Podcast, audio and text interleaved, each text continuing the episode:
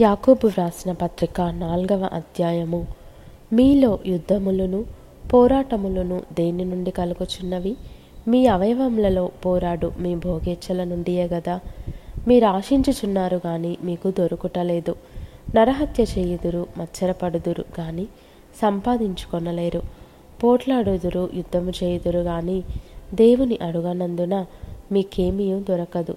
మీరు అడిగినను మీ భోగముల నిమిత్తము వినియోగించుటకై దురుద్దేశముతో అడుగుదురు గనుక మీకేమీ దొరకటలేదు. వ్యభిచారిణులారా ఈ లోక స్నేహము దేవునితో వైరమని మీరెరుగరా? కాబట్టి ఎవడు ఈ లోకముతో స్నేహము చేయగోరును? వాడు దేవునికి శత్రువగును. ఆయన మనయందు నివసింపజేసిన ఆత్మ మత్సరపడునంతగా అపేక్షించున అని లేఖనము చెప్పునది వ్యర్థమని అనుకొనుచున్నారా?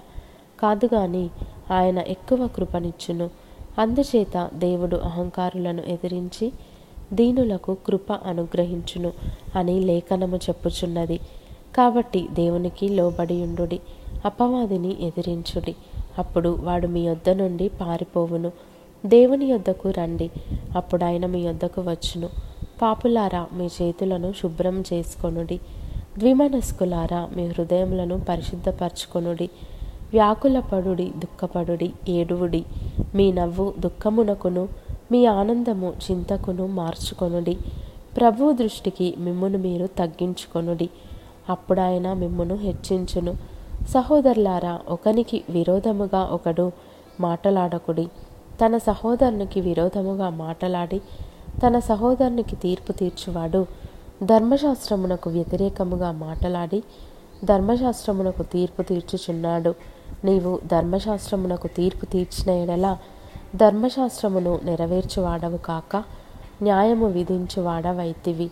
ఒక్కడే ధర్మశాస్త్రమును నియమించి న్యాయము విధించువాడు.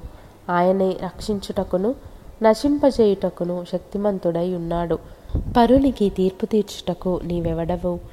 నేడైనను రేపైనను ఒకనొక పట్టణమునకు వెళ్ళి అక్కడ ఒక సంవత్సరం ఉండి వ్యాపారము చేసి లాభము సంపాదింతము రండని చెప్పుకొని వారలారా. రేపేమి సంభవించినో మీకు తెలియదు. మీ జీవమే పాటిది? మీరు కొంతసేపు కనబడి అంతలో మాయమైపోవు ఆవిరి వంటి వారే.